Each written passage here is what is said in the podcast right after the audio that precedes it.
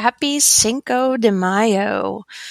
Cinco de Mayo falls on a Taco Tuesday this year and a Teacher Appreciation Day. So if you happen to know a teacher or live with a teacher, make sure that you get them their taco and margarita. We make tacos at home a lot. I find it's a really good way to get vegetables into my kids' diet without them knowing. For instance, you can finely shred carrots or other vegetables and um, brown those with your ground beef.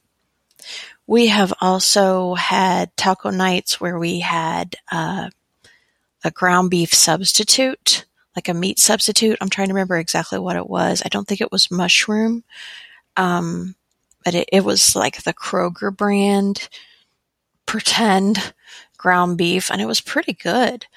Um, in some cases, the kids even preferred that over ground beef. We're members of a meat CSA, so often we will get ground chicken and ground lamb and other sort of alternatives to beef, and I will add that to the tacos. And obviously, there's a wonderful chorizo that comes with that share as well. So I just wanted to remind you, I wanted to say happy Cinco de Mayo and uh, make it the best Taco Tuesday of the year.